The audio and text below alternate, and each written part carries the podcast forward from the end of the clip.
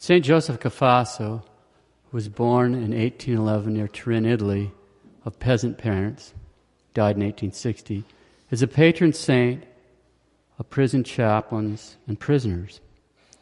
Besides his work with prisoners, he's probably most well known for having been the mentor of St. John Bosco. Here's a short excerpt from his biography.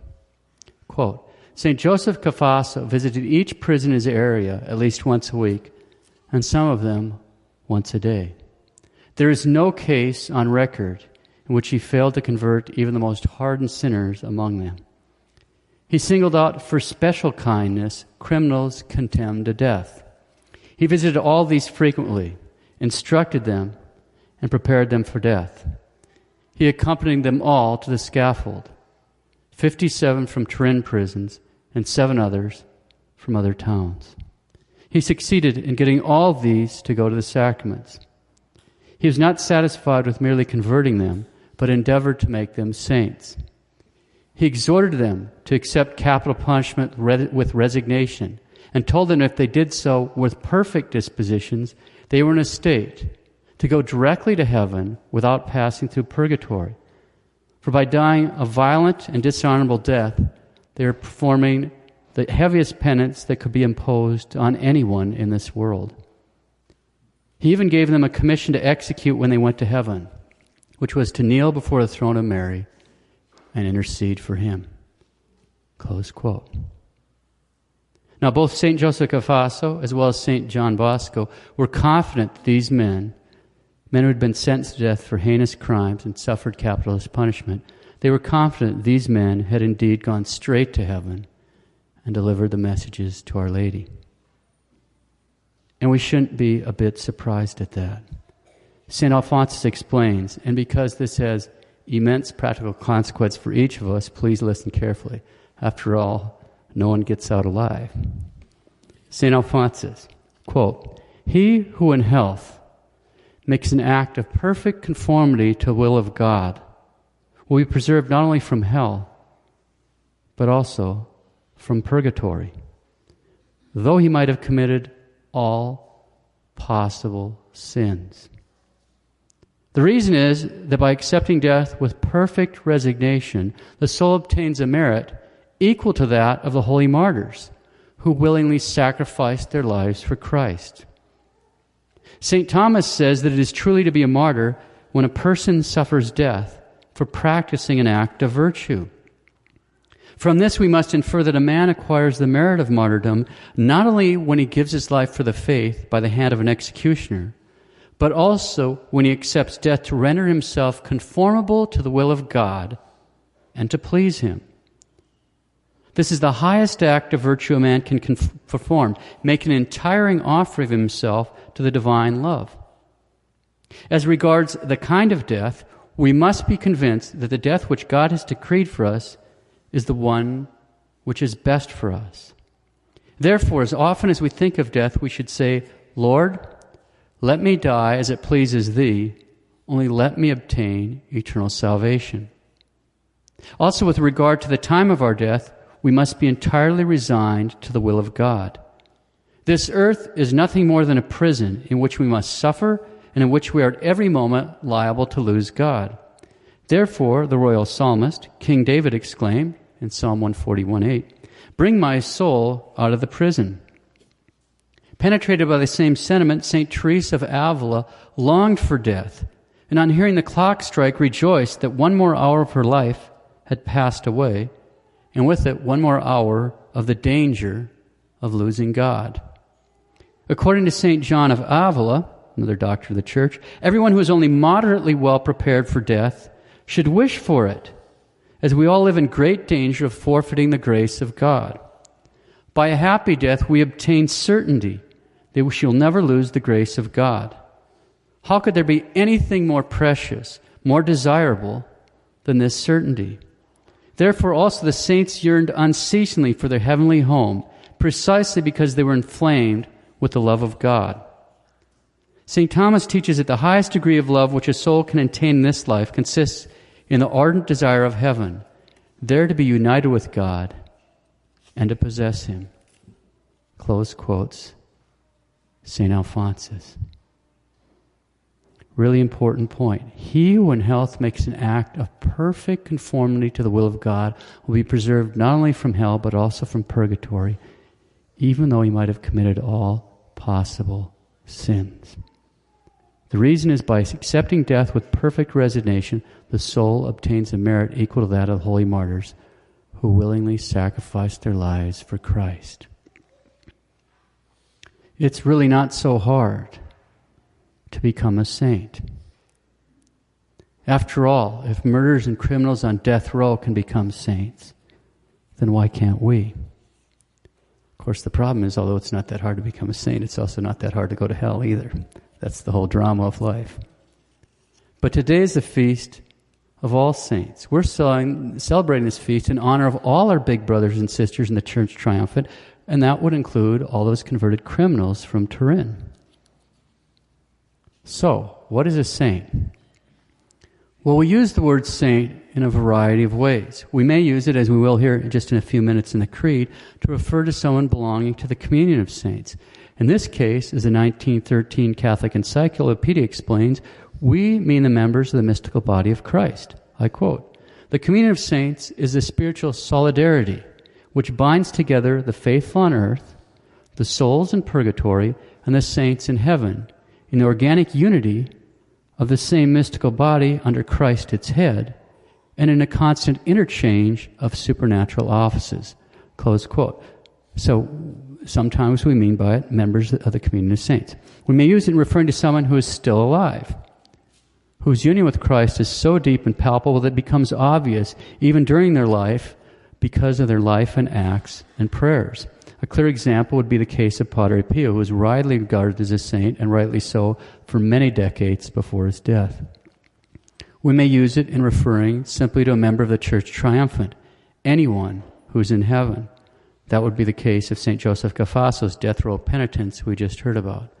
And of course, we frequently use it, and perhaps most commonly, in referring to canonized saints. So, what is a canonized saint? The 1913 Catholic Encyclopedia explains canonization. Quote, canonization, generally speaking, is a decree regarding the public ecclesiastical veneration of an individual. If the decree binds the whole church, it is a degree, a decree of canonization. If it only permits such worship, but not with regard to the whole church, it is a degree of beatification. Close quote. Okay, so when the Pope canonizes someone, he's expressing a judgment that a particular person may now be publicly venerated and honored as a saint by the faithful throughout the whole world. Someone who has been canonized we call saint, like St. Joseph Cafasso or St. John Bosco, for example. A beatification permits such veneration, but not throughout the whole world. Typically only in the diocese or the region in which that person lived or worked, okay? And someone is beatified, we call blessed, like Blessed Bartolo Longo or Blessed Karl Habsburg. Again, when the Pope canonizes someone, then that person may be publicly venerated and honored as a saint throughout the world by the faithful, and we call him a saint. He's beatified. He may be publicly venerated honored as a blessed by public masses in his honor, for example, but not throughout the whole world, typically only in the diocese or the region in which he lived or worked. Okay. Next question Is such a decision infallible? To answer this question, first we're going to briefly discuss what we mean by infallibility in general terms. And then we'll see if and how that would apply to a canonization. As we've already said at a later date, we're going to carefully explore in some detail church teaching regarding papal prerogatives, including papal infallibility. Tonight we're only going to consider it insofar as it relates to canonizations. So, what is infallibility? We'll rely on the work of the late great Frank Sheed to get a good overview of the question. There are truths about which it is vital that certainty should be possible. Since this certainty cannot be provided by man, God sees to it. That is the whole point of the doctrine of infallibility. It is important to be clear on this. God made his church infallible. In one sense, it is surprising to see how little this means, yet how totally effective this little is. When we say the church is infallible, we mean the bishops. for they are in the fullest sense successors of the apostles. And their infallibility means simply this that whatever is taught as to the revelation of Christ by the bishops of the church cannot be wrong. God will not allow it. This does not mean that each individual bishop is prevented by God from teaching error, as we well know, or that particular groups of bishops in this or that place might not teach error, as we well know. But that when any teaching is so widely given by the bishops in the church, and we're talking about through time, not just any particular time, but we're talking about from the beginning on forward. When any teaching is so widely given by the bishops of the church that we can say it's the teaching of the episcopate, then we know that the teaching is true. If they teach that something is so, it is so. If they teach that something is false, it is false. And this is not by their power, but by God's power. Yet a situation might arise in which it would be difficult to tell with certainty what the common teaching of the episcopate throughout the world actually is. It might be a matter of some problem in theology newly posed and too urgent to be left to the sieve of theological discussion. One way or another, the occasion might arise where a definite statement of truth, a statement which is certainly true, is needed, and there's dispute or doubt as to what the episcopate throughout the world teaches upon the matter. That is the normal ground of action for the infallibility of the Pope. Just as the apostles had their successors, the bishops, so Peter has a successor, the Bishop of Rome, for Rome was Peter's own see. And the Pope is endowed with that same infallibility with which God has endowed the church. Notice, it is the one and same infallibility whereby God safeguards the bishops as a body and the Bishop of Rome as the head of the body from teaching error to his church. There's no question of inspiration. God does not promise the Pope some special message or illumination. The Pope must learn his doctrine like anyone else. No hidden source of doctrine is available to him that is not available to any other citizen of the kingdom. But God sees to it that when the Pope gives the whole church a definition of faith and morals bearing upon the revelation of Christ, there will be no error in it. If the Pope defines that a thing is so, it is so. If he defines that it's false, it is false. Close quote, Frank Sheed. An analogy made elsewhere by Sheed himself might help to make this more clear. Although it's clearly ridiculous, suppose that each one of us had to take a trigonometry test here tonight. And then suppose one of us, just one of us, like that altar boy right there, was somehow infallible with respect to trigonometry. Okay. So, we all take the trigonometry test. Each one of us could either get the answer right, get the answer wrong, or leave it blank. But, again, supposing the ridiculous, if he was infallible in trigonometry, he'd either get the answers right or he'd leave them blank. Okay? It's a negative protection. It protects him from being wrong, but that doesn't mean he'll be right. He just can't be wrong. Okay. So, in this case, because canonizations have to do with something that pertains to faith and morals for the whole church, the Pope has, has something to do with it. Let's ask the question Are canonizations infallible? Under the heading Infallibility, the 1913 Catholic Encyclopedia states, quote, It is commonly and rightly held that the Church is infallible in the canonization of saints. That is to say, when canonization takes place according to the solemn process that has been followed since the ninth century.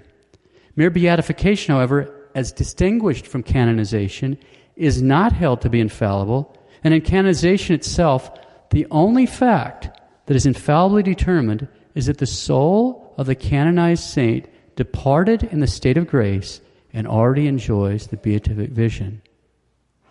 Close quote. In the article on beatification canonization, the 1913 Catholic Encyclopedia further states, quote, What is the object of this infallible judgment of the Pope? Does he define that the person canonized is in heaven, or, or only that he has practiced Christian virtues in heroic degree? The formula used in the act of canonization has nothing more than this. In honor of blank, the saint, we decree and define that blessed blank is a saint, and we inscribe his name in the catalog of saints in order that his memory be devoutly and piously celebrated yearly on the such and such day, his feast. Okay. There is no question, I'm continuing with the, with the encyclopedia. There's no question of heroic virtue in this formula. On the other hand, sanctity does not necessarily imply the exercise of heroic virtue. since one who had not hitherto practiced heroic virtue would by the one transient heroic act which he yielded up his life to Christ have justly deserved to be considered a saint. Parenthetical remark. This would certainly be the case of many martyrs mentioned in the Roman martyrology. Like we, you see the case if you read the martyrology every day, where soldiers are taking these Catholics off to be massacred, and all of a sudden they're moved by a movement of grace to say, I'm a Christian. They jump in and get killed there. Well, it wasn't as if they were living heroic virtue up till then. They were heathens, but they got that great grace right then, and they're saints, and we can say Mass in honor of them. It's also the case of, of, the, uh, of the death row criminals we just heard about. They sure, they sure wouldn't have been practicing heroic virtue to land on death row in those days. Okay, back to the encyclopedia. This view seems all the more certain if we reflect that all the arguments of theologians for papal infallibility in the canonization of saints are based on the fact that on such occasions the popes themselves believe and assert the decision which they publish is infallible. Pretty good clue. The general agreement of theologians as to papal infallibility and canonization must not be extended to beatification. Close quote. So, let's go over that real quick. Canonization is held to be infallible. Beatification is not held to be infallible. In canonization, the only fact that is infallibly determined is one, the soul of the canonized saint departed in the state of grace, and two, he is now enjoying the beatific vision. Furthermore, in the decree used by the popes when canonizing a saint, there's no question of heroic virtue, and it is essential to recognize that sanctity does not necessarily imply the exercise of heroic virtue, as we can see in the lives of certain martyrs or in the case of the death row inmates. So if papal beatifications are not infallible acts of the Pope, does that mean that someone can maintain that a blessed, someone who had been formally beatified by the Pope himself, can someone maintain that this beatification was erroneous? The great Father Faber addresses that very question. In a brilliant essay written on beatification and canonization, he wrote it in 1847. He's relying in it on the teaching of St. Thomas, the great uh, Melchior Canus, St. Robert Bellarmine, and Pope Benedict XIV. Father Faber, quote, A man who should maintain that a beatification was erroneous and an approved reverence of, of, of the, the beatus, approved reverence wrong, would not be guilty of heresy, but of scandal and temerity. Close quote. So the point is, if someone were to maintain the formal beatification by the Pope himself was erroneous, he's not a heretic. He is, however, guilty of scandal and temerity, which, objectively speaking, are serious mortal sins. Okay, then given that canonizations are, are infallible acts of the Pope, if someone were to maintain that a saint were erroneous, but somehow solemnly, was erroneously but solemnly canonized by the Pope, what would he be guilty of, objectively speaking? Father Faber, quote, All we can do is to conclude practically with that great doctor of the Church, St. Bonaventure, that it would be a most incredible and most horrible thing to doubt of the true beatitude of anyone whom the Church has canonized. Melchior Canus states that a man who did so would be temerarious, impudent, and irreligious. Pope Benedict XIV teaches that he would be rash, give scandal to the church, dishonor the saints, favor the heretics who deny the authority of the church in canonization, and would himself savor of heresy as preparing the way for infidels to deride the faithful that the man would be an asserter of an erroneous opinion and obnoxious to the heaviest penalties who should dare to affirm that the sovereign pontiff had erred in this and that canonization or this or that saint canonized by him was not to be reverenced with the honor due to him. And finally, as the Dominican Father Billuart teaches, that whosoever should deny that anyone canonized by the church was a saint and in glory would not be a formal heretic, would be first temerarious, secondly, scandalous, thirdly, impious, and fourthly, would savor of heresy. Close quote. Father Faber. And in regards to this very question, Father Faber has some other points well worth pondering. Father Faber, canonization is the public testimony of the church to the true sanctity and glory of some one of the faithful departed. This testimony is issued in the form of a judgment decreeing to the person in question the honors due to those who are enjoying the beatific vision and reigning with God. By this degree, he is inscribed in the catalogue of the saints. He is invoked in the public prayers of the church. Churches are dedicated to God in memory of him. Mass offered, the canonical hours recited, and his feast kept. And finally, his picture is allowed to be painted with rays and nimbuses, denoting the glory that he has with God, and public honor is paid to his relics. Like the relics up there that I'm incensing, those are canonized saints, apostles, and so forth. Okay, Father Faber continues Given all that, can anything be imagined more awful than the idea that all this may be false? and that the church may possibly err in the whole matter. Could there be a more complete triumph for the gates of hell than this? To have one who is perhaps a reprobate in the dungeons of hell, burning with hatred of God, and venerated on the altars of the universal church, the pillar and ground of the truth? In the church, says St. Thomas Aquinas, there can be no damnable error.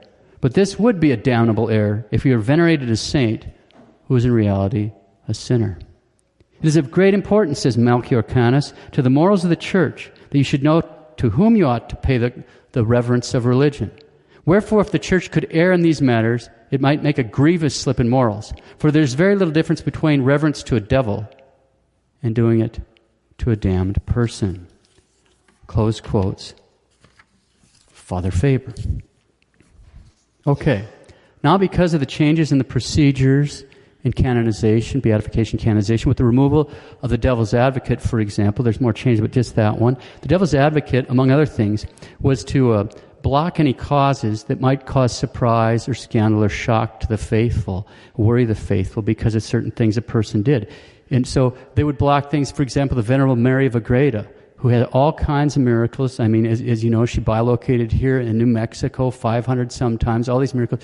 She was blocked because of a translation into French of her works that the University of Paris got so excited about that, that the advocate could stop it. So the whole idea was they would always block them so nobody could throw any dirt at us. It wasn't, it's not a question of whether she's in heaven or not. Okay, that office is not, that doesn't happen anymore. But we don't have time to get into all that. But there is a lot of confusion among the faithful. For example, we were asked about the upcoming canonization of Blessed John Paul II. Father, there are a lot of, of, of questions swirling around in my head. How can he be canonized? Because he kissed the Quran and he prayed with the pagans in Africa, and there was Assisi 1 and Assisi 2, etc., etc. Don't let any of that confuse you at all. We have all the principles here.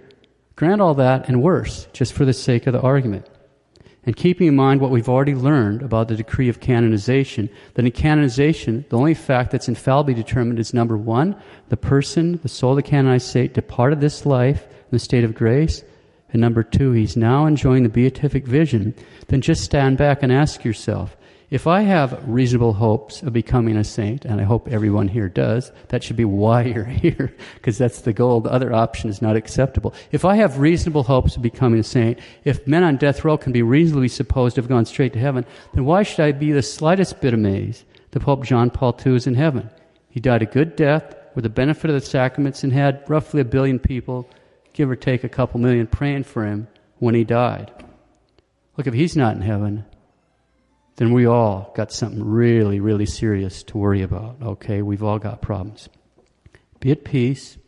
Ignore those kind of questions. They're, they're posed either by the enemy trying to confuse you or something, or by people that don't have a clear lock on the teaching of the church and what a degree of canonization actually signifies.